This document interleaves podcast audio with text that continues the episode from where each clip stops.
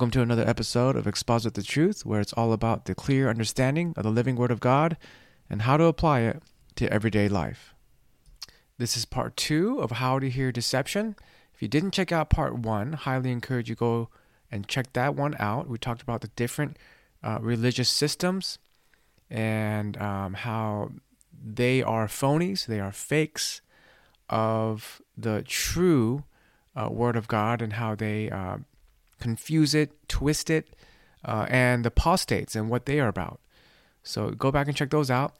On this lesson, uh, part two of How to Hear Deception, we're going to be talking about the um, apostates that are in mega churches all over America um, and in the world too, but primarily we see them in America that teach a different gospel. So, on this lesson, we're going to be talking about the true gospel versus the false prosperity gospel.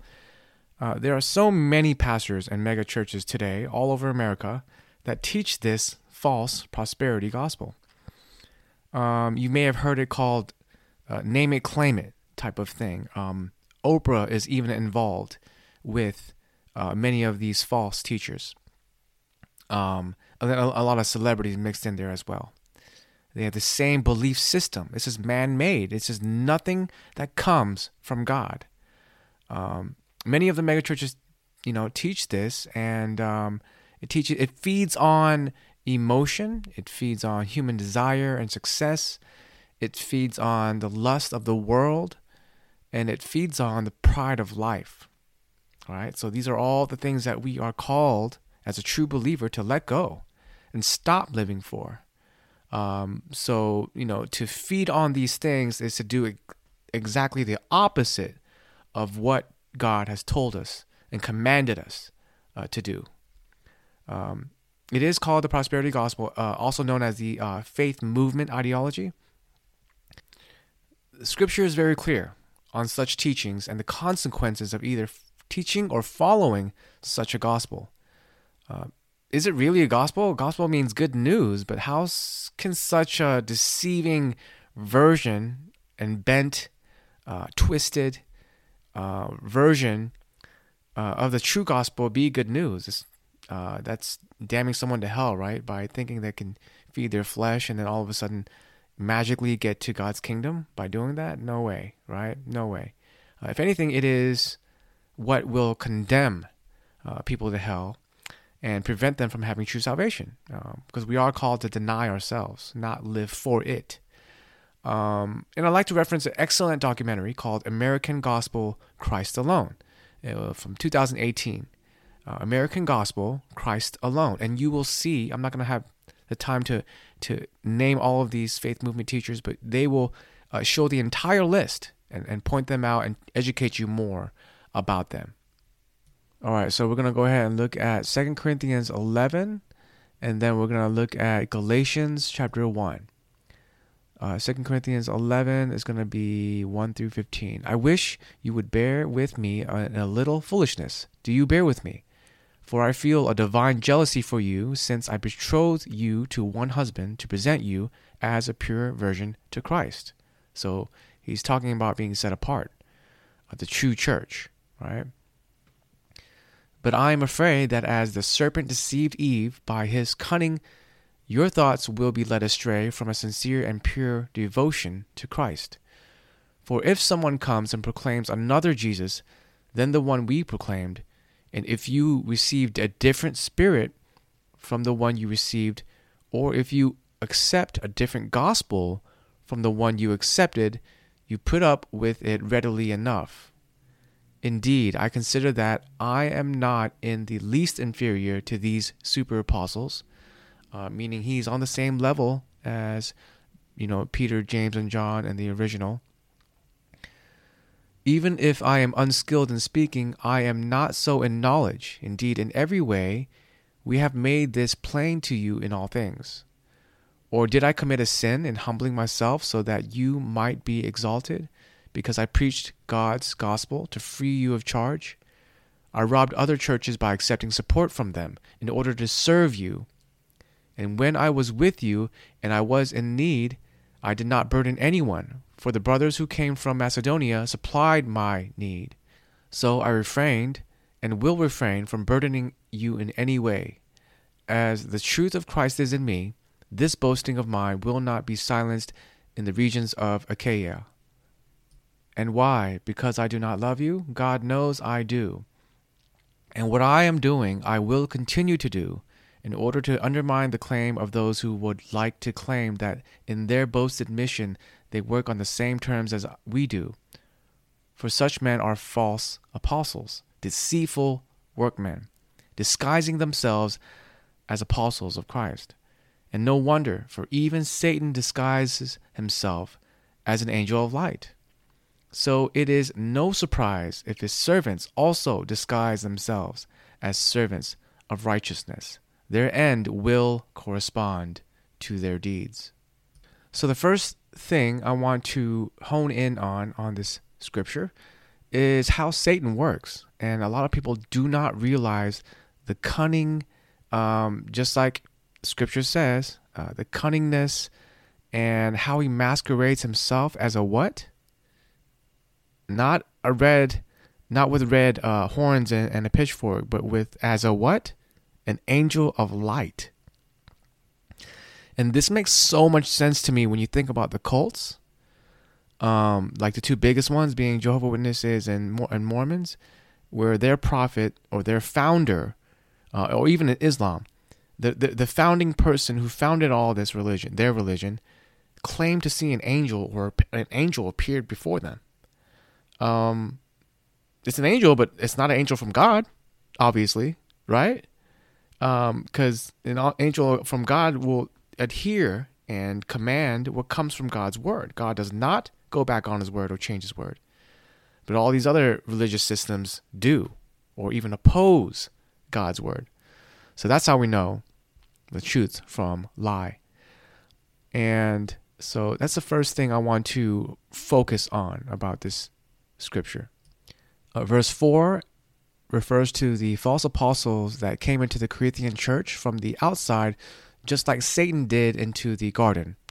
Uh, likely they were Palestinian Jews to bring the Corinthians under the sway of the Jerusalem church. They were, in, the, in a sense, Judaizers, uh, seeking to impose Jewish customs on the Corinthians. Another Jesus, a different spirit, a different gospel right?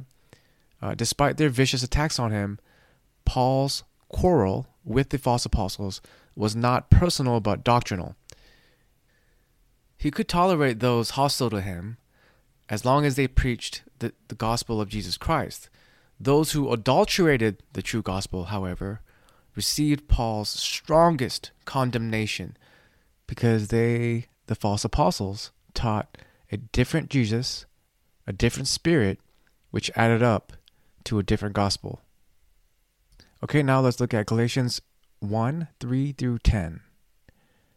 Grace to you and peace from God our Father and Lord Jesus Christ, who gave himself for our sins to deliver us from the present evil age, according to the will of our God and Father, to whom be the glory forever and ever. Amen. I am astonished that you are so quickly deserting him who called you in the grace of Christ and are turning to a different gospel. Not that there is another one, but there are some who trouble you and want to distort the gospel of Christ. But even if we, or an angel from heaven, should preach to you a gospel contrary to the one we preach to you, let him be accursed. As we have said before, so now I say again if anyone is preaching to you a gospel contrary to the one you received, let him be accursed. For I am now seeking the approval of man or of God? Or am I trying to please man?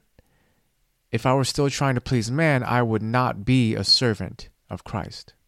So once again, we can see a parallel with the uh, reading from 2 Corinthians 11 uh, about the angel um, that Satan masquerades himself as and the demons um, and so that's why we have all these doctrines of demons that appear to be good in other religious systems.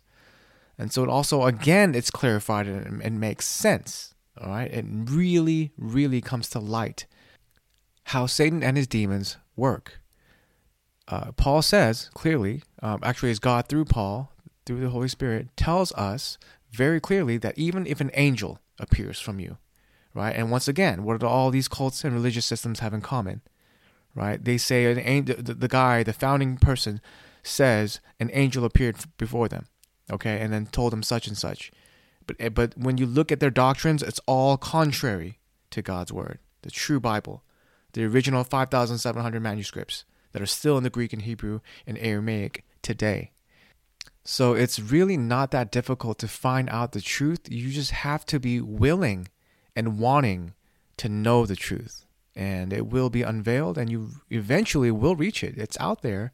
I mean, today, with all the resources that we have, uh, unlimited resources, I mean, just internet alone, um, it's there is really no excuse. There really is no excuse. We don't have to go to the library and look at physical books anymore, right? All right, so going back to the scripture uh, in verse 6, uh, the Judaizers' perversion of the true gospel, that's what it's talking about, and that they added the requirements, ceremonies, and standards and standards of the old covenant as necessary prerequisites to salvation. Um, and that's preaching a different gospel. Um, verse 7 refers to uh, trouble. The word trouble is the Greek word means to shake back and forth, uh, meaning to agitate or stir up. Here it refers to the deep emotional disturbance the Galatian believers experienced. In verse 8, it refers to how the Galatian church should receive no messenger, regardless of how impeccable his credentials, uh, if his doctrine of salvation differs in the slightest degree from God's truth revealed through Christ and the apostles. In verse 10, where Paul says, For am I now seeking the approval of man or of God? Or am I trying to please man? If I were still trying to please man, I would not be a servant of Christ. Because the false teachers sought to undermine Paul's spiritual credentials, he set out to defend his apostleship, explaining once again that he was appointed by God and not humans. Okay, so now let's look at a couple of examples that I can help you with to quickly be able to distinguish between a professing Christian and a true Christian. So, first of all, to become a true Christian, you need to memorize and adhere to the Word of God, right? The armor of God, right? And the and the parable, the versions that have the lanterns, right? That go out and meet Jesus um, while the other ones did not have the lantern and the door was shut on them. This is the difference between having the Word of God in you and working in your life versus just, you know, oh, it's a philosophy. It's good to hear when someone else reads it for me, but I don't need to memorize or know it myself. That's a big mistake. So that's step one. You need to adhere, understand, follow, and love His Word. Um, and so here's a couple of examples. Let's look at uh, one example one thinking that goodness comes from one's willpower and intentions. This is false because the Bible is clear that the heart is deceitful above all things. Who can know it? Right? So that is contrary to what the Bible teaches. It does not teach that you can just name it and claim it. Um, so that is very common. That kind of teaching is in their playbook. The prosperity gospel teachers in these mega churches, um, they, you know, once again, feed your uh, emotions, your feeling good about yourself. Uh, you were designed for success and you were designed to, you know, do more and make more and all these things. But those are all desires of the flesh and the pride of life, uh, right? And being and, and having lust of this world. Uh, the true believer, the mark of a true believer, is called to deny this world, right? Because the ruler of this world is Satan, right? Um, it's not that God is not the ruler of it. God, of course, is the ruler of it, and Satan's on a leash. But um, God is allowing Satan to rule uh, over this world for a short time, um, or for a moment in time, um, and until he returns and uh, puts him away for good. But so let's look at another example. Uh, when a person claims that they live for riches of this world and live for God's kingdom at the same time. This is false because the Bible is clear, uh, and Jesus clearly taught that um, we cannot serve both God and money. All right, we cannot serve two masters. Uh, true disciples of Christ give up their own life in surrender. All throughout scriptures, whether from Old or New Testament, those who truly obeyed and followed him, followed God, gave up their lives for him. Right? It, it was never to magnify themselves, get riches. Uh, it was never scheming. It was self sacrifice uh, in obedience, in obedience, no matter what. Um, self sacrifice is the mark of a true believer. Um, there are many more examples of how false teachers will tell you things you want to hear, but when we choose to live by what we want to hear and not what we need to hear, there will be devastating consequences in one's spiritual life and physical life. So, in short, how do I distinguish a true teacher versus a false one? All right, whatever church you're going to, whatever pastor you're listening to, how do you distinguish? All right, what is the key way you're looking for? Look at what they're choosing to live for, right? Um, their personal life will reveal a lot. Okay, um, is it worldly riches or spiritual riches? Truly, just as Jesus commands, we cannot serve both the world and God at the same time. We must make a choice. And so, how do we respond? Uh, you want to ask yourself Can I clearly see and hear deception?